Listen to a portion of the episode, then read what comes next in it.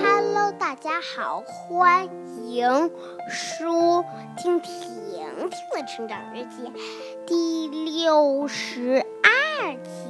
今天我给你讲一个故事，叫做《公主和王子》的一集。公主看见她朋友们西卡和罗门在那儿挥手，就赶紧跑了过去。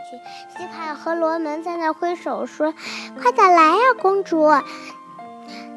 西卡和罗门看见公主来了，高兴的就去野餐了。公主迪斯卡看见她的朋友罗门在那儿野餐，却不知道西卡去哪儿了。原来西卡去找他要结婚的王子了。他们先吃了一个土豆泥，又吃了个西瓜。